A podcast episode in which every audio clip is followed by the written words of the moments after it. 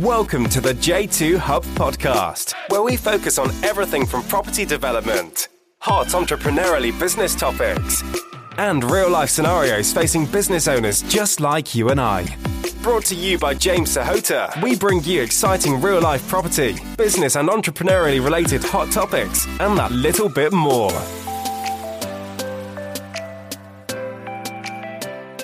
So, welcome everybody to another episode of the J2 Hub podcast, uh, where I've been focusing this series on women in property. Now, I'd like to try and take full credit for this series, but I absolutely cannot because it was my wife's idea who said, Listen, James, you need to be speaking to more ladies in the field because ladies are doing great things. And I'm so glad I did because as the weeks have been going on, um, I'm speaking to some amazing people. And um, what I'm finding generally is, ladies are just keeping their things to themselves and just plodding along and cracking on doing some amazing deals and not really making any noise about it. And, you know, unlike us men who are quite, um, you know, open and out there, want to turn up to networking events, chest pumped out, just saying, hey, I'm involved in this. I'm doing a nine bedroom conversion. I've got a commercial conversion going on. Um, I think what you lads are going to see is when this series drops, that there's a lot of women out there that have just been quiet, just been observing, and they are doing some amazing things. And it and it just simply shocks me every single time I speak to a new lady. So this morning I'm joined by Faith Locken from the Property Hustle. Faith, thank you very much for joining me this morning. Thank you for having me, James. No problems at all. So, like I said, it's uh, the main focus today is about women in property and the things women are doing. But before I get into that, I want to ask you, why do you do what you do, and what is your ultimate why? Oh, that's a really good question to start I, I like with. to I like to flip it up a bit. yeah, that's a deep one. Um, well, I mean, to be able to answer that in, in, its fullest, I need to kind of give you a little bit of, of, a backstory as to where I've come from. So I was born in Uganda, um, and we came over here, my family and I, when I was I was about four years old. Um, we were refugees. We were fleeing the war, um, and for as long as I can remember, ever since I was little, I've always had this desire to provide shelter, to provide homes, to provide um, you know infrastructure, and actually impact people in that way. Um, and my dream was always to go into property to be able to go back home to Uganda and develop out there because there's the town where I was born is still very much developing. Um, and I'd love to be able to build schools, libraries, um, you know, hospitals, all all and everything that you need essentially um, in terms of infrastructure. So that's kind of my big why as to why I do what I do. Wow, that's powerful. That's powerful. I mean, generally, I can I can kind of second guess what people are going to say, and nine times out of ten, it's I want more time. Uh, I've not had one where I want to go back and build schools and towns and infrastructure. So that's a really deep one. So good on you for that. Um, but can I ask you, tell me a little bit about yourselves between the ages of, say, when you were 16 years old and how it developed to where you are now? So, like at 16 years old, I was obviously still in school. Um, I used to watch loads of property shows, you know, Your Home's Under the Hammer, like all those cliche um, property shows. And I used to look at them and think, you know, I wish I could be in a position you know where I could buy a property, do it up, and then you know make a profit.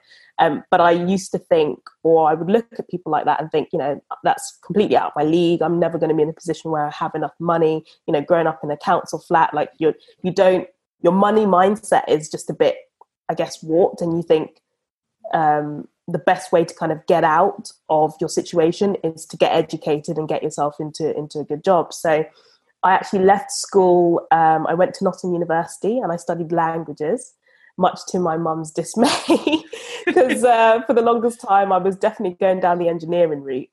Um, she's a classic African mum, you know, you're either going to be a doctor, a lawyer, or a scientist kind of thing. Um, and I just one day decided I was like, I don't want to be stuck in labs. I don't want to be a scientist. I want to, I want to do languages. I want to travel. I want to be able to communicate with other people. So I went off to uni. I did Spanish and Mandarin um, and I did a year abroad, and that was amazing. Um, and then during my time at university, I would still be going to like auctions. I was still, um, I, I, got a job as a part time, um, well, not part. I was volunteering essentially um, as an estate agent. I was working in their like residential sales department, and that was like my first ever real property job. Um, and I was 19 at the time, and I kind of the way I got it, I just kind of emailed all the local estate agents, and I was just like, please let me work for you. I will work for free. I'll do whatever. And I rearranged my whole university schedule just to be able to um, work, you know, Tuesday mornings or Tuesday day um, with this residential um, agency. And through that, I able I was able to leverage that and get into um, summer internships. I worked in their commercial development team in central London um, for a month. And then I went out to China and I got an internship out there as well with a property company. Um, so that was obviously through all of this, I'm kind of building up um, a really good kind of CV and, and, work experience in terms of property. Came back from my year abroad and applied to various um, graduate schemes to to become a commercial surveyor um, because I thought you know the best way to get into property is to become qualified and, and you know be a surveyor. Um, and yeah, I applied to all the kind of big four surveying firms, and that's how I kind of ended up at JLL, where I am at the moment. Wow. Wow, a couple of things you said there. You know, um, uh, number one, I want to pick up on. You said that you know you grew up in a council flat, and um, you know your your mindset on money was kind of very limited. I mean, similar situation to me. I grew up in East London. You know, single parent family, and you kind of I just watched my mum hustle. You know, I just mm. watched her work two jobs. I lost my dad when I was quite young, so she kind of had to take on most of the responsibility. And you kind of you kind of learn some really good things from your parents when you see them in a situation like that. I learned, you know, the essence of hard working from her, but at the same time, it really restricted my mindset on money because I could see she was constantly saving, only using what she had, and you know, cutting out coupons and trying to save money wherever she could. Would you say your mindset on money was limited as well due to what your parents were doing, or were you following their mindset on money? Yeah, I mean, uh, to be honest, we have a very similar upbringing. So I lost my dad quite quite young as well. So my mum okay. basically raised all of us, um, and she, you know, would work as many jobs as she needed to um, to put food on the table.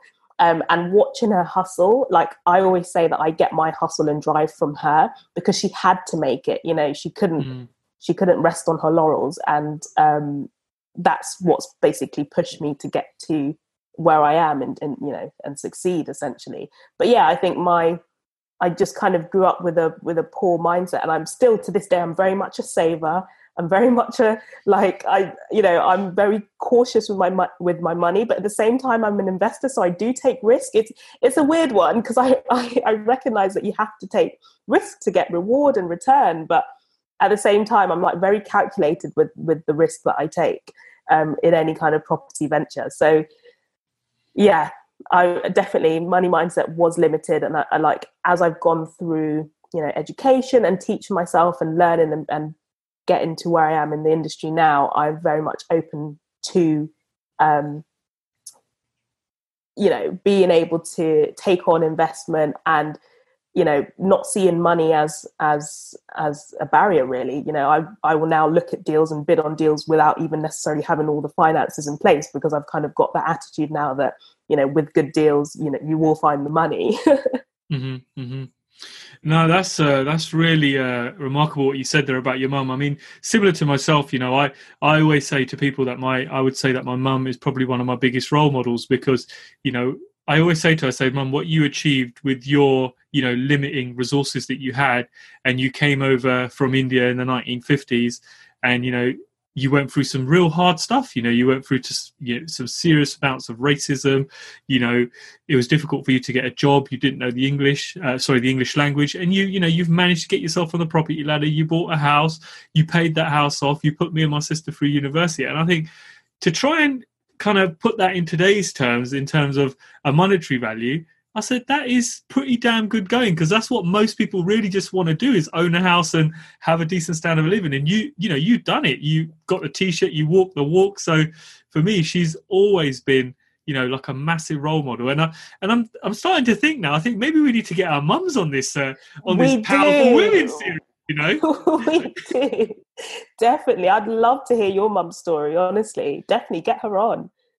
Yeah, she's secretly been joining the Property Duos show on a, on a Thursday. Like I know I can see her name just there, and she's there just kind of observing in and always having a go at me if we kind of use any bad language. But yeah, no, that might be something for for later on down the line.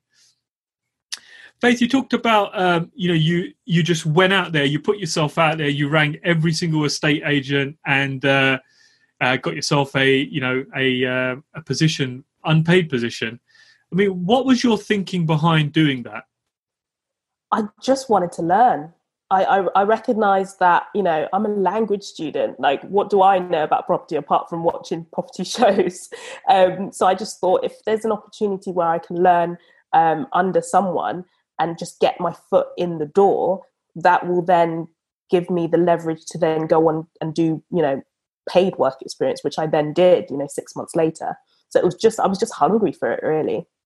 Mm-hmm. Mm-hmm. No, that's nice to hear because I mean, uh, I'm constantly pushing this as well. I say to the youngest, the younger lot coming up, I say, "This you've got so many resources. You know, you've got books, you've got great podcasts, you've got great YouTube channels, you've got people openly talking about stuff.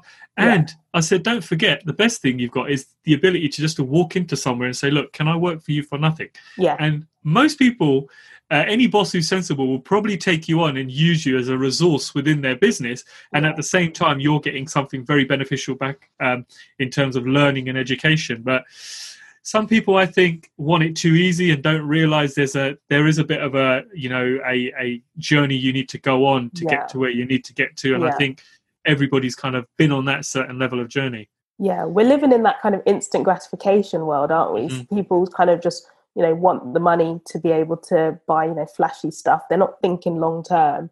Um, and to be honest I, ne- I don't think i was necessarily thinking long term. I just kind of knew that you know i've got nothing to offer by way of skills. So i you know i wasn't expecting to be paid at all. Mm-hmm. that's good you identified that and you you know foot in the door. So moving on you've uh, you've now got on you've got your uh, grad scheme going on. I want to know about your first deal. Tell me about your first deal. How did it happen where did you get the money from, and uh, how did it all come together? Oh, so uh, so I started at JLL like September 2015, and within a month I was like, right, I I need to be investing for myself. I can't just be advising people. I need to also be doing it. Um, so that's when I started looking. And originally I started looking in London, and I was like, after about a few months of looking, I was like, I can't afford to buy it. what am I thinking about? Um, and so then I thought, okay, what I had a mentor at the time, um, and he said, "Okay, well, what other areas do you know that you're confident in?" And I thought, you know what? I was an estate agent in Nottingham. Like, I know the area. I lived there for four years, um, so I might as well look in Nottingham. And that's kind of where I pinpointed my gold mine area, as they say. Um, and I had a friend who was still studying, who was doing their final year at uni, so I paid him to do my viewings for me. Oh, um, nice. Yeah, yeah. I mean, he was learning as well because he was interested in property. So I was like, you know what? You know, do the viewings. I'll I'll pay you. Um, and I think I offered. I, I might have offered him like maybe ten properties before like well once one initially stuck and then once i got my building surveyor to go around it he was like okay this is going to need a lot of work so i chipped on the price and lost out on that deal um, but i'm glad that I, I did chip on it because literally the week following week, another property came up in the area which didn't need as much work and was actually priced um, 10 grand below what the other one had been. So I was like, this is a steal. Um, so I offered on that. And at the time, I actually only had about five grand in savings. Um, so I didn't have enough to actually purchase property. But um, again, I reached out to my networks and I was able to get. Um, so my brother essentially was my proof of funds. Um, so he was like, yeah, he sort of set, sent his you know bank account details or whatever, um, and that coupled with my mortgage in principle was enough for me to kind of get the ball rolling.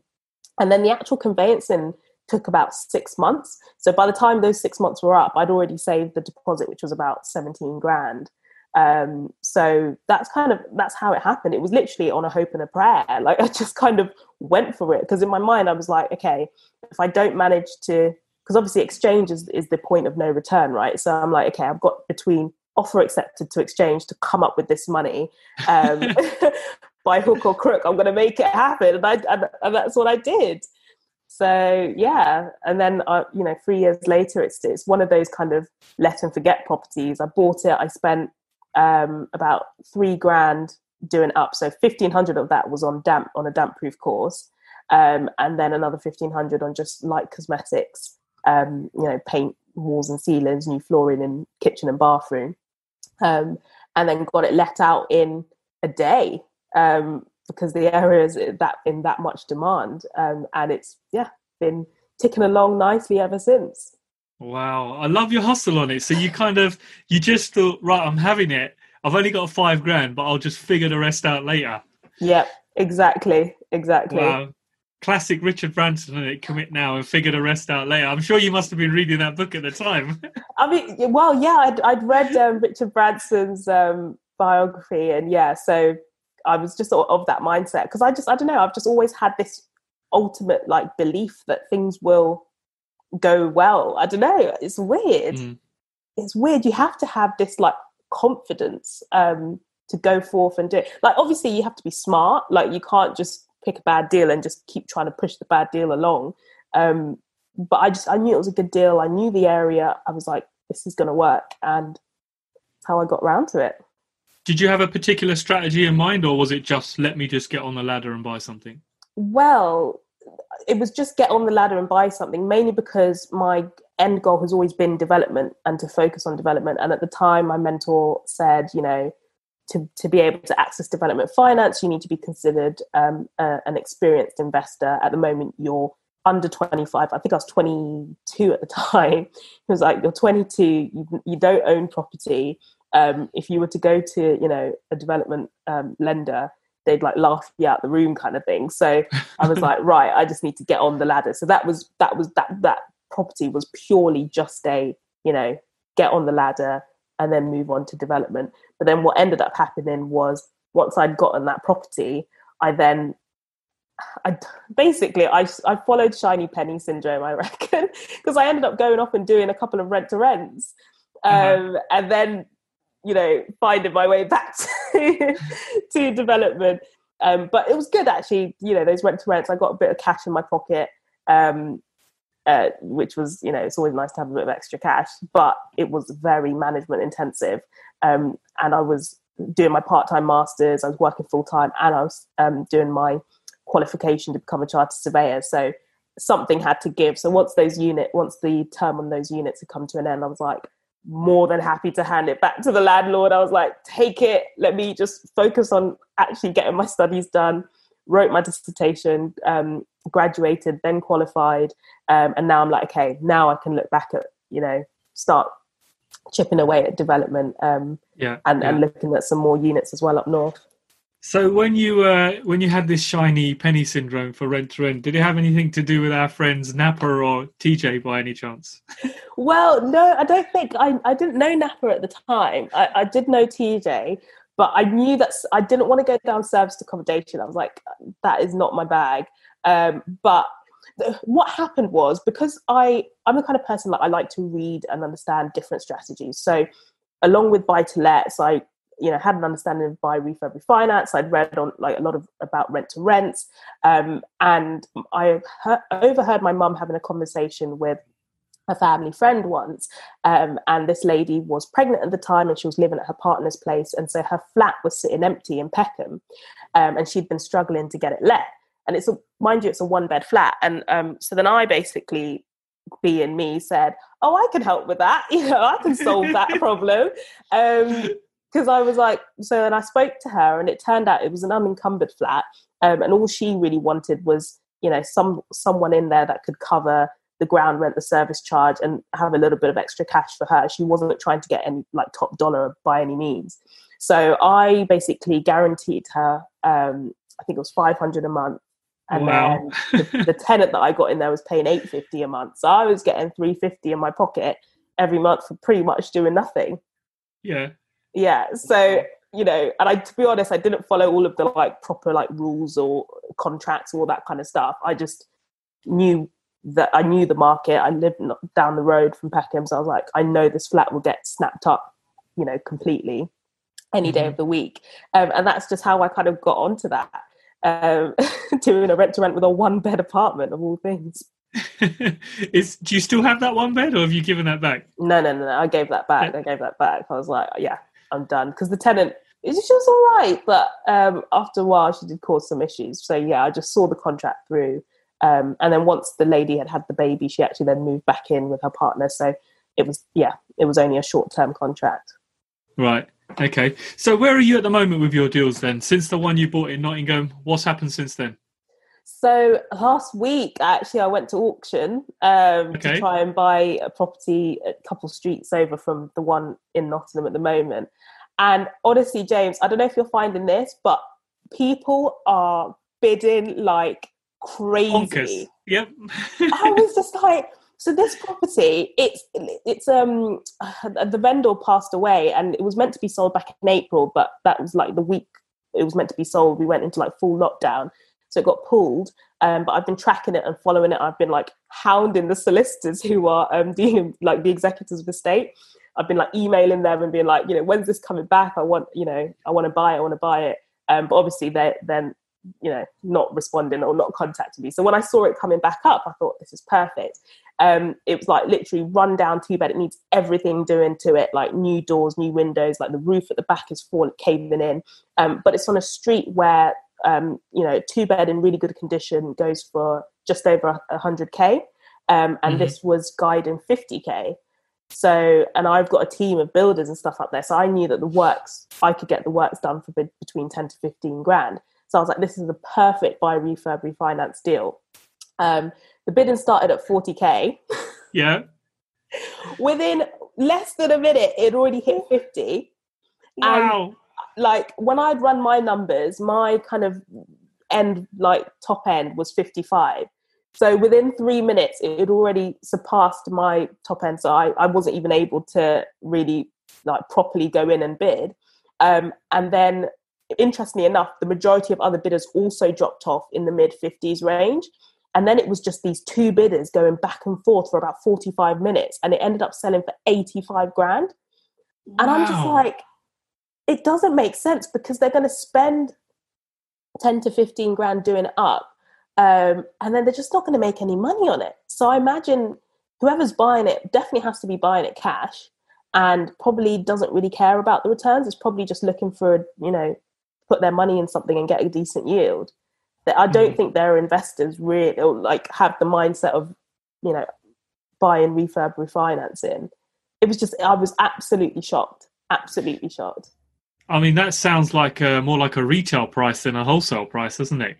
Exactly. Kind of almost ninety thousand pounds. But you're right, Faith. I've, I've, seen the same thing, and I actually I was on an auction where I purchased something just a couple of days into lockdown, and uh, Auction House London said that this was the best auction they've ever done. It's raised the most amount of money, and and it's been consistent. I'm looking at auction results, and you know you see it in London. Okay, they raise 17 million or 18 million, and since lockdowns happened, I'm seeing 22, 23, 24, and I'm thinking.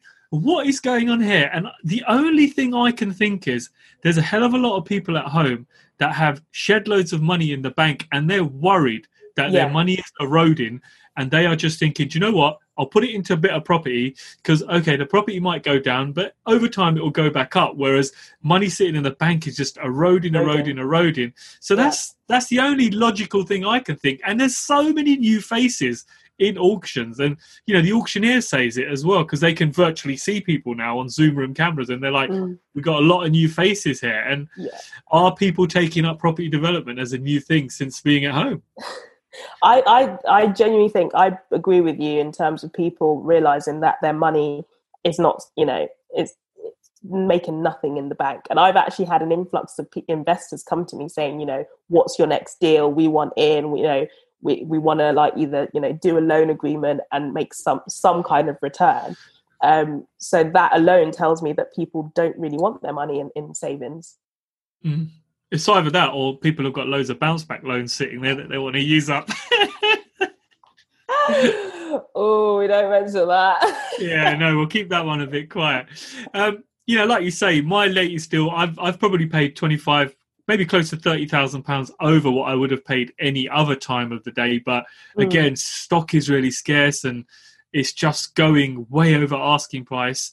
And yeah. yeah, it's I don't know what's happening. I'm I'm a little bit uh, what would I say? I'm worried. No, I'm just a little bit concerned that maybe people ain't doing their figures, but I don't know. It's a shaky time, isn't it? Really, yeah. we just don't know what's going on. Exactly, exactly. So, I mean, I'll keep an eye out for any, you know, similar deals um, in Nottingham. I'm also about to do um, another direct mail campaign.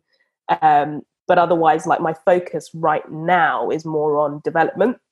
Mm-hmm. Um, so I've been looking at um, deals down in South London. So I focus kind of in Croydon, um, Bromley, Lewisham, you know, anything sort of south of the river because that's where I live. Um, and yeah, I've been looking at deals both, you know, with planning, subject to planning, um, trying to make it stack. But I'm finding, and you might be finding the same, is that people are again overpricing, um, and you know, just want so much more for for what what it's actually worth. Um, in terms of like once I've done the residual um, appraisal, I'm like, it's just not worth it. So mm. yeah, it's it's it's kind of a hard slog at the moment. Yeah, no, I'm very much finding that because I well, I mean, we were supposed to meet on site on one of my builds, uh, but afraid it's it's let out now, so we can't do that. But again, like you, it's south, it's southwest.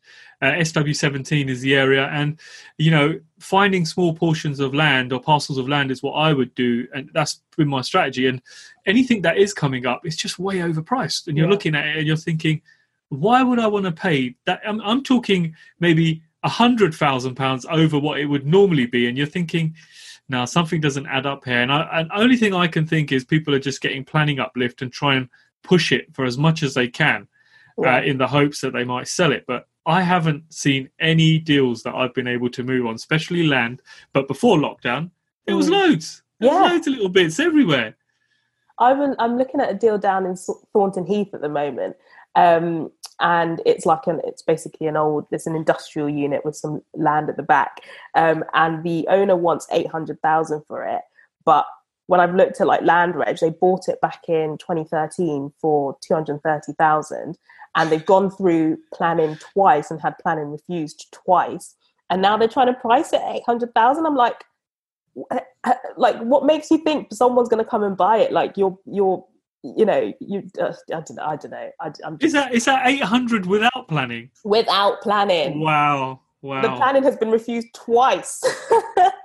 wow.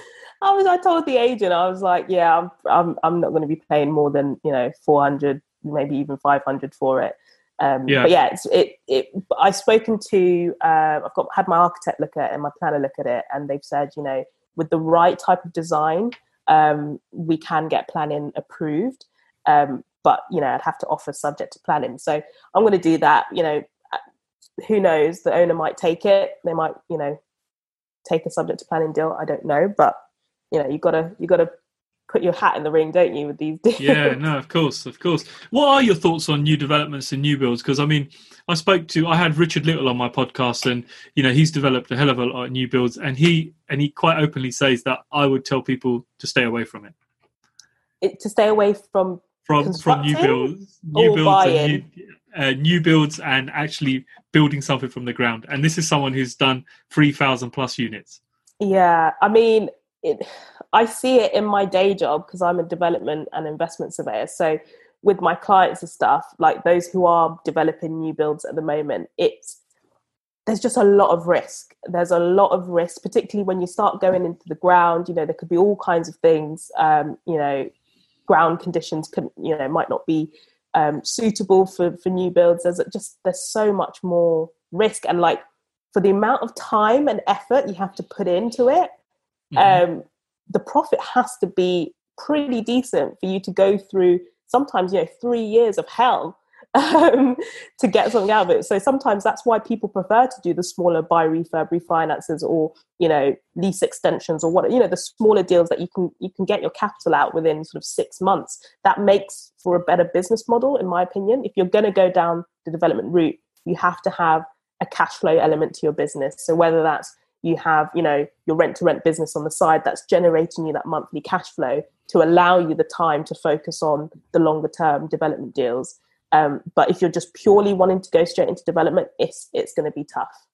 Mm. It's almost as if you've just read my mind there. You know that you said a few things there that really stuck out. Like you know, three years of pain. I had two years of pain, or just over two years of pain with my one. Initially, first going through planning, that all went through nicely, and then with a dodgy builder who left us with a hole in our pocket, and then little things like you know, once you get another builder on site the foundations ain't deep enough, this hasn't been built right. And you're standing there. I remember at one point, I'm a year into this, and all I've got is a hole in the ground full of water, and I could see rats swimming around, and I'm thinking, is this what I've got for? And at that point, we're 150 grand in, and I'm standing there thinking, is this all we've got? And you know, it takes a strong kind of mental state to oversee that and see the end because, you like you said, you know, you just getting out of the ground and you can be 100, 200 grand in, depending on what the size of the build is and mm. it can be very very painful and, and something else you said there which really stood out was you need to have a cash flow strategy on the side because a new build all it does is zap your money you know before yeah. you know it it's like i mean we needed we needed a two tier system basement tanking done on it because it was a basement build. And i thought okay this can't be more than five or six grand. Seventeen thousand pounds, you know, to have it tanked properly, to have a channel drainage system, to have pumps fitted, and I'm thinking, oh my god, James, you can't you can't just get your figures by putting your finger in the air and and thinking, okay, that's going to cost about this much, and things are so damn expensive when you start getting into a new build. Yeah, and one of the things that really I suffered with, like like you've just mentioned there, so I'm going to touch on it, is a cash flow strategy. I didn't have a cash flow strategy. I was doing a bit of contracting work for someone, so it was a few thousand pounds every month to see me through. But if you haven't got that, and you've just got mm. outgoings going out, out, out, and nothing coming in, you can soon be looking at it thinking, "Oh my god, I'm in trouble."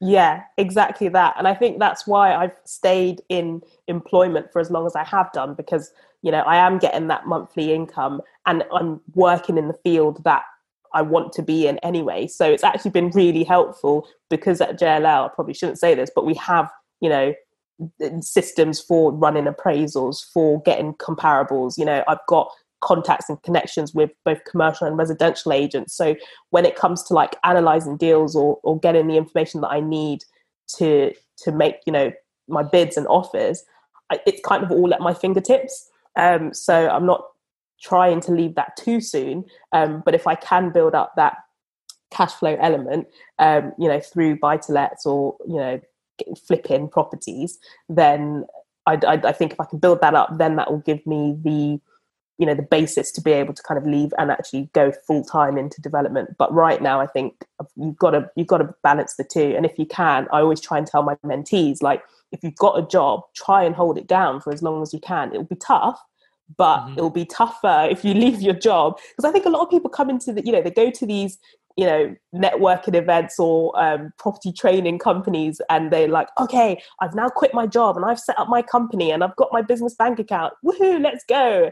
But they've got no, you know, sources of deals coming in. They've got like, no, you know, but like no savings. You've got to have at least six to 12 months worth um, mm-hmm. of money to cover your living expenses if that's the route that you're going to go down in terms of like leaving your job. So, yeah, there's just a lot more to it. And I think a lot of property training companies do it, you know, do people a disjustice in not really painting what the true picture is.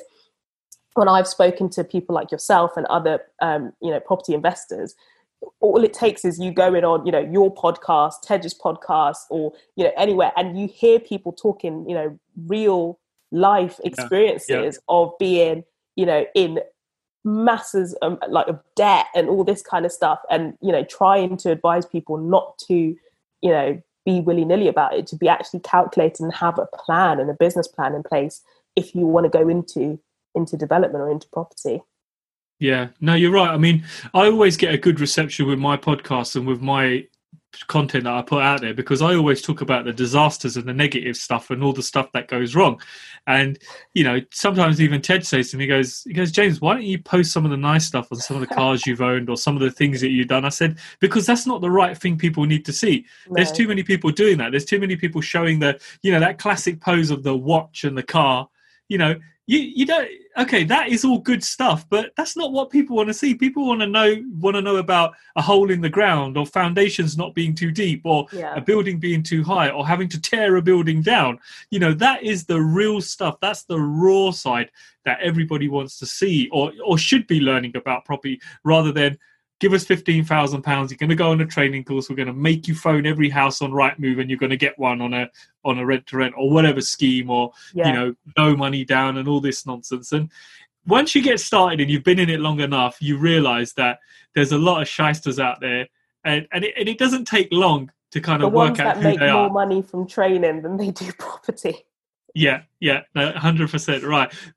What what are your opinions on mentors and coaching? I mean, I've got my strong opinions on mentors and coaching. Let me ask you what you think about them.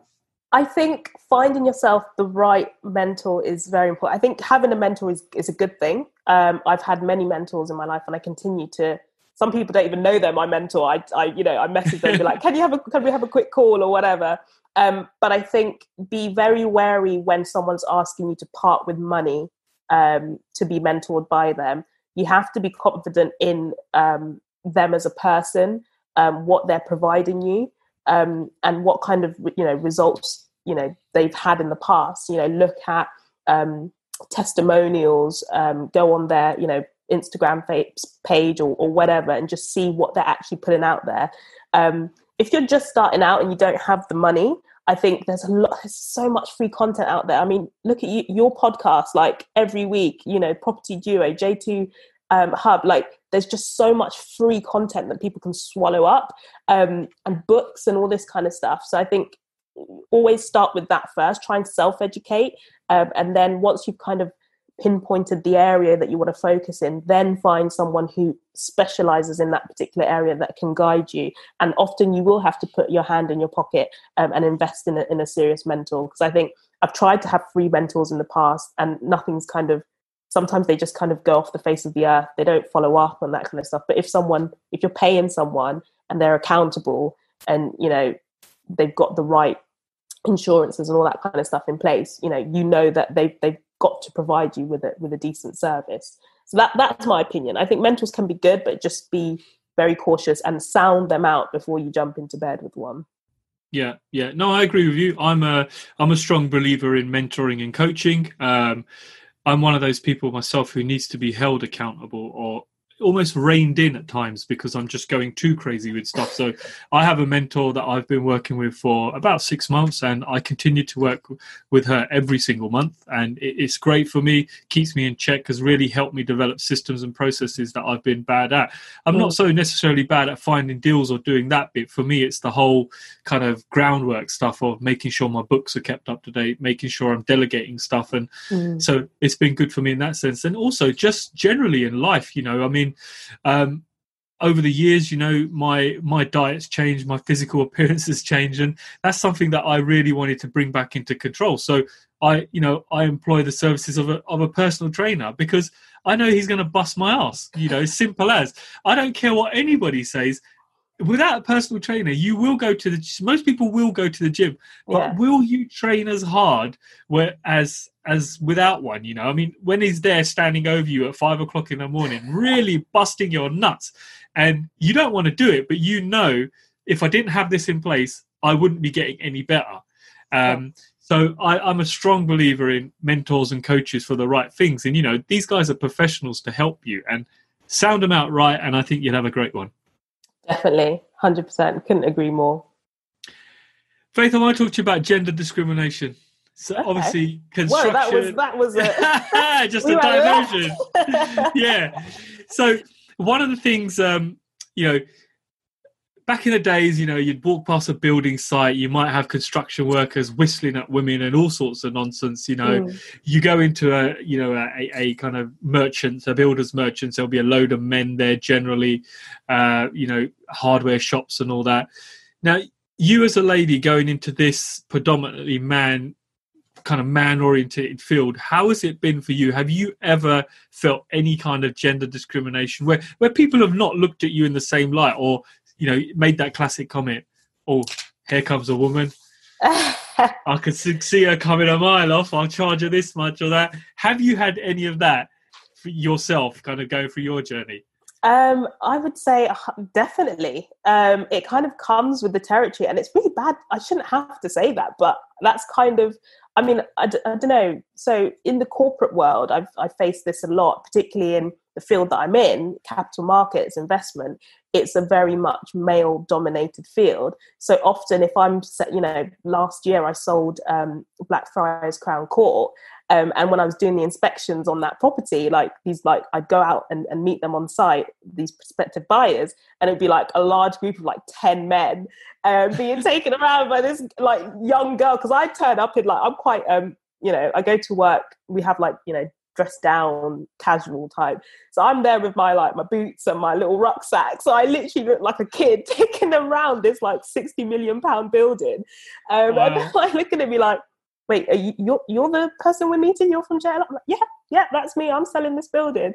Um, and just things like sometimes you know the words that people use in um, in the workplace and you know the guys will like swear quite profusely and then they'll turn to me realize there's a woman in the room and be like oh you know excuse my language excuse the french. I'm like you know language is language feel free to feel free to curse as much as you like you know it only really looks bad on you not so much on me um i i yeah i think that it's those kind of things the little kind of micro aggression that's the, the unconscious bias more so than anything there hasn't been any kind of outright I'm not going to work with you because you're female type of thing.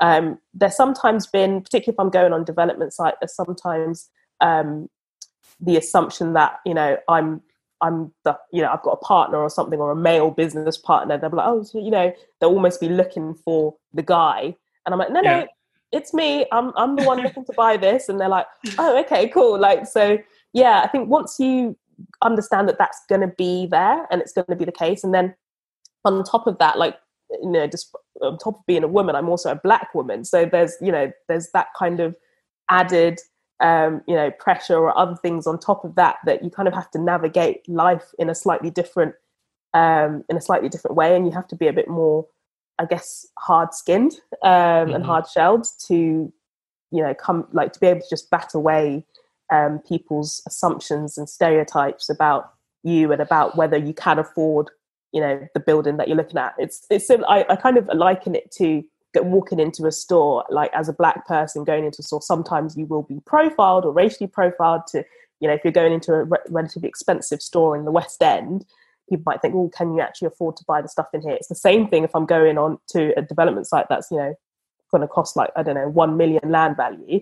People are like you know wait you're the one buying? I'm like yeah yeah, yeah, like you know, but it's having that confidence, and then eventually, I think people realize, um, and as long as you follow up with, you know, your confidence with, you know, you, you know your stuff, and you get, you know, get the bids in, you know, you you do the right appraisal, like people eventually and quickly learn that you know your stuff and you know you're not to be messed with kind of thing. So yeah it, it's tough. It's tough being a woman. It's tough being black but life's tough you know you just got to go for it. Yeah. No, wow, something you said there that they almost, you know, you like you said, you walk into a high end store and somebody might profile you from the way you are as a person. You know, I've had it in the past. You walk into a car garage and it's a relatively expensive car garage, and you know, I always say don't judge a book by a cover because you don't know. You don't know, like especially in today's day and age with the, mm. you know, with the powers of Instagram, people are making money in in all kinds of fields. You know, you could get a you could get an 18 year old YouTuber who's worth millions of pounds and he can obviously afford nice things, but yeah. Somebody might profile him in a certain way because he's wearing a certain type of clothing or he looks a certain type of way. But I've never, I've never really thought about it in, as in when you go to view properties that you could possibly get profiled. Now, do you know what? That makes a lot of sense actually, what you said, because in the past, when I've looked at projects that have been fairly expensive, before I even get that viewing booked, it's always like, oh, can you provide me with proof of funds that you could actually buy this? And wow, and you think, you know what, what, what? I wouldn't ring you. I wouldn't be wasting my time, you know. And yeah. it's always, it's always great to see the way somebody's attitude towards you changes when, when you realize you're good yeah, for the money. exactly. When you send them a bank statement that could cover the purchase price twice or three times over, and it's like, okay, and it's then it's suddenly, yes, sir, how would you like to do this, sir? We can meet you on time whenever you like, sir. And and I think to myself, had I sent you a bank statement that had a minus in it, would you still be speaking to me in the same way? It's, it's mad. Crazy. It's mad how it works. It is mad. It's absolutely mad. Because what's even madder is that you see, you know, our white counterparts not getting the same treatment. Do you know what Yeah. I mean? So that that's what frustrates me often. Like if it was the same for everyone, then fair enough. But you know, I've seen people blag their way onto onto sites, and I'm like, you know, like they, I know they they're not good for it, or we know. So, for example, at JLL, there's um, some characters in the market that just always go on viewings, always inspect, and always put in bids, but never actually can never complete on properties. Um, but because they've got you know the gumption to do so, people just accept them as as being able to buy, um, and that's Mm. how they're able to kind of navigate their way through. A lot of it is confidence. Um, having said that, I kind of did that, didn't I, on my first deal when I didn't actually have all the money. so maybe I'm a hypocrite. yeah, I was just about to say. oh gosh, you know, you've got to fake it till you make it, I guess.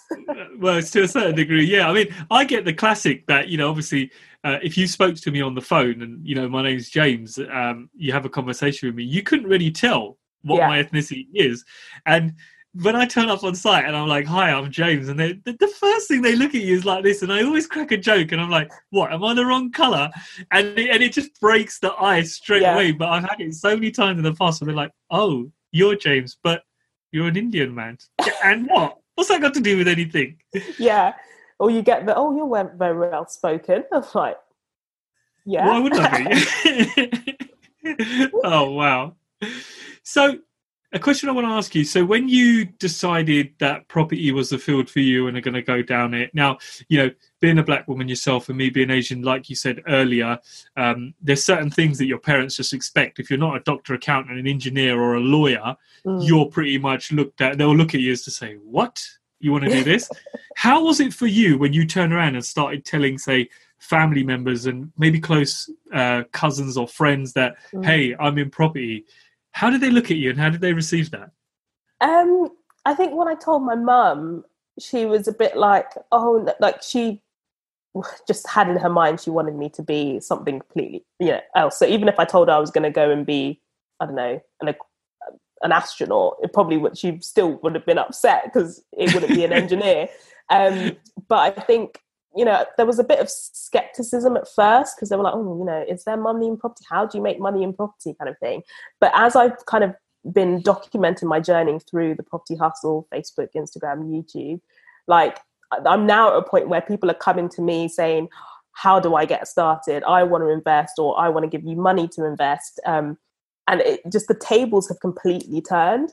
Um, and I think the concern, especially on my mum's side of things, was her concern was I wasn't going to be able to support myself because you know the property market goes up and down. You know, you never know um, whether you're going to make money or not, or if the market's going to tank. So I think that was her concern. It wasn't necessarily going to be potentially steady income. Um, but now she's kind of seen what I'm doing. She's like all for it, like more than happy to, you know, support me. Um, and she loves telling people that, you know, I work in property or, you know, and all of that. So yeah, I think it, it's definitely shifted. It's taken a turn. Um, but if I hadn't stepped out and, and, and made that decision to go into it for myself, I'd probably be, you know, in a, stuck in a lab somewhere doing some kind of experiment Wow. um, as an engineer. Yeah, I say to people, you only have one life. You know, death's fast approaching us all, Yeah. and you know you got to do what makes you happy, and and and really just put yourself out there because there ain't no second chances. I mean, you ain't coming back. Once you're No. gone, you're gone. So you might That's as it. well, you know, do something you want to do rather than do something you actually hate. Yeah, yeah. So what? Sorry, I know it's, you're meant to be asking me, but I was going to ask you, like, what's No, your, away. um, what's your kind of end goal or vision with with property? I think for me, I want to create something that's generational. You know, I want to create something as well as the kind of creating time, which I'm which I'm doing at the moment by kind of really outsourcing a lot of the things I do to my virtual. I mean, every month I'm taking on a new VA because I've got something else to kind of outsource. But ultimately, for me, I want to create some kind of generational wealth where after I've left, it can hopefully my boys do something great with it their boys do something great or their daughters do something great. And then you know several generations down the line they look at an old picture of james with a pair of headphones on in front of a mic recording a podcast and they say that was our great great great great granddad who started this and he built that house that was flooded with rats and he never gave up and they're somewhere you know where they're building massive massive developments and it's just passing on and Yeah. they're doing some really really good schemes where like yourself they're providing social housing they're providing hospitals they're building small communities they're building houses so i i want to kind of i want to light the match but i hope that they can create that into a massive firework and really explode it long after i've gone and you know somewhere along the line james is remembered for for his podcast and and doing and making some silly mistakes as well I absolutely love that. I think we are very much on the same page. Like I've always been about creating a legacy, creating that generational wealth, um, and and get like you know being content in the fact that I probably won't see the fruits of my my labor, Mhm. you know, but knowing that future generations will, and that's kind of my end game, my end goal in life. Yeah, yeah. I mean, we, me and my wife often discuss this. She's like, "Oh, when are we going to get our nice house? When are we going to do this?" And I said, "Look, it's coming. It's coming." I think we've we've kind of settled and realised that look, you know, uh, we may not enjoy all of it, but uh, you know, as long as we get a few holidays a year and we can chill once the boys are grown up, because we had our kids fairly young. I mean, I know when I'm going to be 50, my, my kids are going to be well into their teens, and I'm I'm Yeah. quite excited about that because it still gives me a lot of life to live. But like yourself, I think the fruits of the labour are either going to be you know pissed up the wall excuse my language by my by generations after or someone's really going to just grow it to something Mm. absolutely massive beyond my wildest dreams Yeah, exactly. That is the hope, inshallah. so i want to ask you something um, faith lastly um, if there's a young lady out there who's thinking you know i really want to do this i really want to get into property i'm nervous about dealing with you know builders. I'm nervous about this. I don't know if i should. If she's umming and ahhing asking herself what if what if what if? What would your advice be to someone like that and someone like yourself who's actually gone through it themselves? Um, I find it difficult to advise on these things because I'm I'm the kind of person that I like to feel the fear and do it anyway.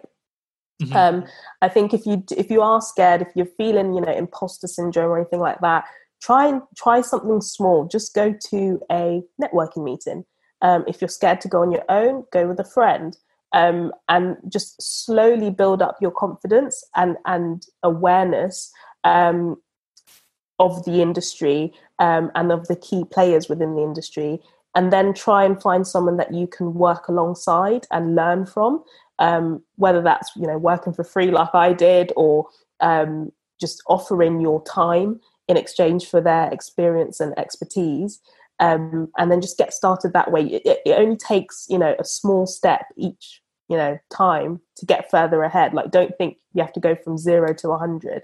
Just chip away at it little by little, and tell everyone what you do or want to do, um, and you'll be surprised. Like the industry, as male dominated as it might be, I've found for the most part everyone wants to help. Um, and people Mhm. love to talk about themselves. You know, ask people out for coffees. You know, offer to pay for someone's meal if they'll just give you an hour of their time and talk to you. Um, and people are always willing to help. So yeah, I don't think there's any reason to be afraid. But if you are, take small baby steps um, and try and get in with crowds of people that can support you and, and give you that push that you need. Oh, I love that. I love that. Yeah, that's some really, really sound advice there. Um, kind of brings me towards the end of the podcast now. A couple of last questions that I like to finish off with. Um, if you could go back to when you were 18, what's two bits of advice you would have given yourself differently? Take a gap year.